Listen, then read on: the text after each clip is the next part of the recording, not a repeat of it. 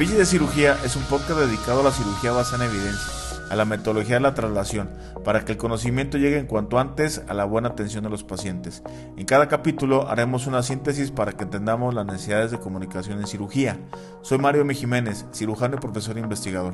Si me permites, este foro es para los apasionados a la difusión del conocimiento, tomando en cuenta que la cirugía es la ciencia con infinidad de oportunidades y el arte con millones de interpretaciones. Bienvenidos. La guerra que trae penas y sufrimiento cada vez es más traumática. En forma paradójica, es donde se desarrollan avances en el campo de la cirugía que no pudieran existir en otro escenario. Desde el Renacimiento, el cirujano francés Paré conceptualizó la hemostasia al utilizar en un principio aceite hirviendo para cauterizar. Después pudo desarrollar técnicas de amputación, gracias a la aparición del material de sutura, lo que facilitaba enormemente el posterior uso de prótesis. Esto marcó la sistematización en la cirugía militar. No es coincidencia que cuando Leonardo da Vinci se muda en Milán, en 1482 trabajó como ingeniero militar, desarrollando armas de fuego a manera de bolas de cañón explosivas.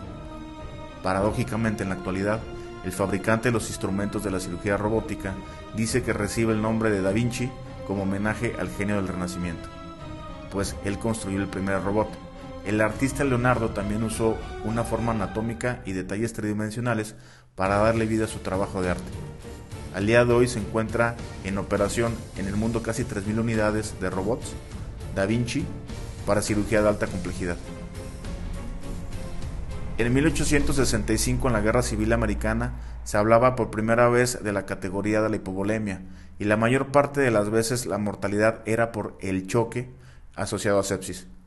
En 1914, en la Primera Guerra Mundial, desarrollaron la reanimación con volumen con soluciones intravenosas y la transfusión de sangre completa. Realizaban también los aseos quirúrgicos para retirar cuerpos extraños y tejido necrosado, y con esto disminuir el riesgo de infección. En la Segunda Guerra Mundial optimizaron el uso de plasma y la donación de sangre, aumentando la supervivencia considerablemente. En los años 50, en la Guerra de Corea, se determinaron las causas de mortalidad después de las cirugías como son la insuficiencia perrenal, falla orgánica múltiple y coagulación intravascular diseminada. En los años 60, en la guerra de Vietnam, se avanzó considerablemente con el cuidado postquirúrgico, sobre todo en la forma tardía, en pacientes en estado crítico con el soporte ventilatorio y se describió el síndrome de dificultad respiratoria. Para entender los cuidados después de la cirugía, más allá del aspecto mecánico de operar a un paciente herido, se debe de conocer que muchas de las contribuciones para disminuir la mortalidad en el cuidado postquirúrgico tardío fueron dadas conforme se desarrolló el concepto del síndrome de respuesta inflamatoria sistémica, que va más allá de los conceptos que nos indicó el médico romano Celsus en el primer siglo de nuestra era, definida la inflamación como dolor, calor, rubor y tumor. El término de síndrome de respuesta inflamatoria sistémica fue introducido internacionalmente en consenso en 1992 por la Sociedad Médica de Cuidados Críticos y el Colegio Americano de Tórax, como la expresión clínica de la respuesta del huésped a la inflamación, estandarizando así las mediciones clínicas de la temperatura corporal, la frecuencia respiratoria y cardíaca y agregando a los leucocitos como marcadores séricos. Todo esto en forma dinámica y seriada.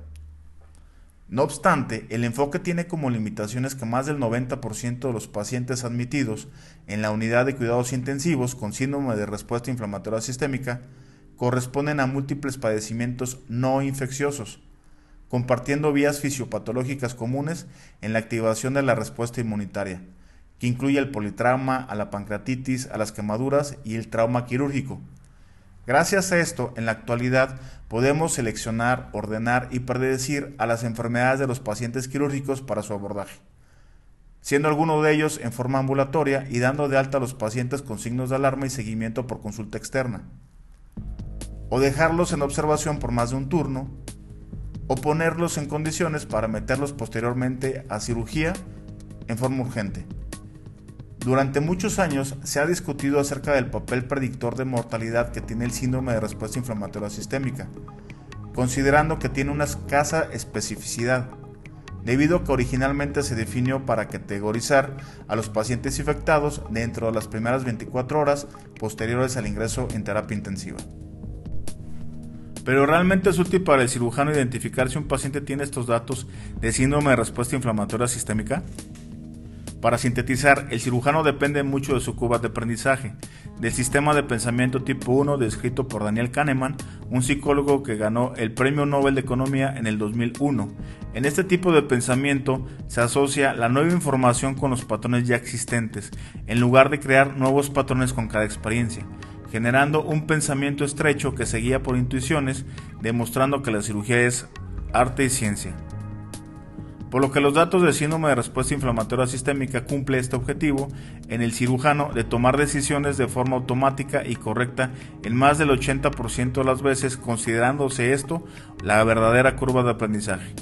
En metodología precisamente la capacidad de predicción debe de ser más del 80%, favoreciendo en métodos diagnósticos más la sensibilidad que la especificidad, para aumentar la supervivencia de los pacientes que se deben de atender en el turno hospitalario confirmando la frase, un buen cirujano sabe cómo operar, un mejor cirujano sabe cuándo operar. El síndrome de respuesta inflamatoria sistémica comenzó con el aumento de interleucina 1 e interleucina 6, aumentando con esto la frecuencia cardíaca y la hipertermia, y por conclusión el hiperdinamismo. En pacientes de cirugía con síndrome de respuesta inflamatoria sistémica, tenemos que tomar en cuenta que los que llegan con taquicardia, estos deben de tener como diagnóstico diferencial el aumento de la frecuencia por dolor o temor a no ser que cuando este paciente tiene una frecuencia de más de 120, debe de ser uno de los primeros datos para decidir que el paciente no puede irse a su casa. Con respecto a la frecuencia respiratoria, tiene mucho más valor de predicción en pacientes ancianos, porque no desarrollan como los jóvenes taquicardia, hipertermia ni leucocitosis, por disminución de su reserva fisiológica. Por último, la importancia de la biometría hemática radica en conocer que el neutrófilo tiene como una vida media en circulación aproximadamente 8 horas. Nos hace entender por qué debe de tomarse por turno este tipo de examen de laboratorio. Caso aparte son los pacientes con quemaduras extensas que pasan del hiperdinamismo al hipermetabolismo y posteriormente al hipercatabolismo, generándose esto hasta por dos años con un aumento máximo de las catecolaminas hasta por 20 veces.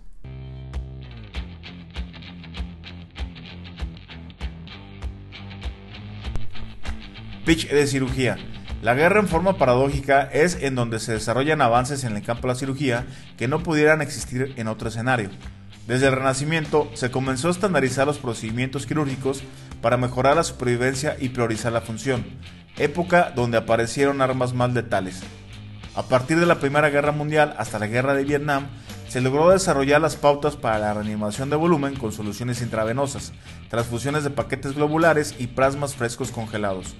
Avanzando con esto, los cuidados postquirúrgicos, sobre todo en la parte tardía, para identificar los pacientes que desarrollaban falla orgánica múltiple, que comienza con el síndrome de respuesta inflamatoria sistémica, que precisamente fue introducido internacionalmente en consenso en 1992 comprendiendo que la mayor parte de las veces aparece por causas no infecciosas, como son los pacientes con abdomen agudo, pancreatitis, quemaduras y trauma quirúrgico favoreciendo en cirugía más a la sensibilidad que a la especificidad, resultando una adecuada predicción diagnóstica y pronóstica para el cirujano.